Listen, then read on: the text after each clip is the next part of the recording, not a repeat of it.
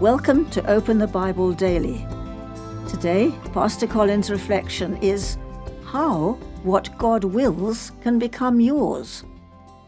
John chapter 6 verse 40 reads, For this is the will of my Father, that everyone who looks on the Son and believes in him should have eternal life.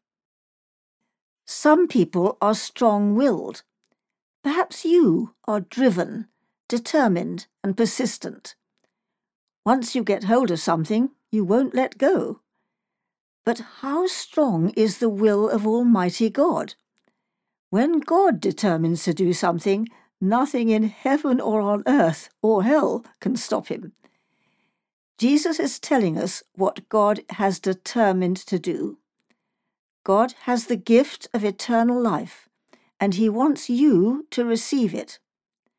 Eternal life is more than life that never ends. Sinners in hell have an unending existence, and the length of it will be a burden rather than a blessing. Everlasting life is only a blessing if its quality can match its quantity. And this is eternal life, that they know you, the only true God, and Jesus Christ, whom you have sent. John chapter 17, verse 3.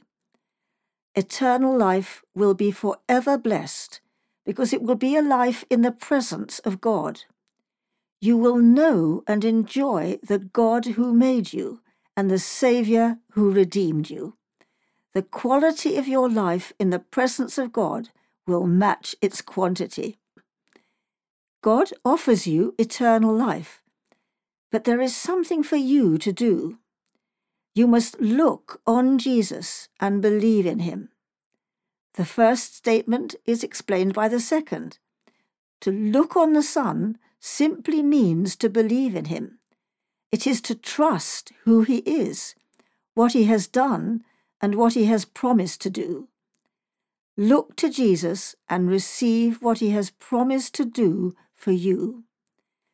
The Father's will is that everyone who believes in Jesus will have eternal life. You may have wandered away for years, sinned in a very dark and twisted way, or followed another religion. Listen, it is the will of the Father that everyone who believes in the Son should have eternal life. Are you included in everyone? If not, what is holding you back?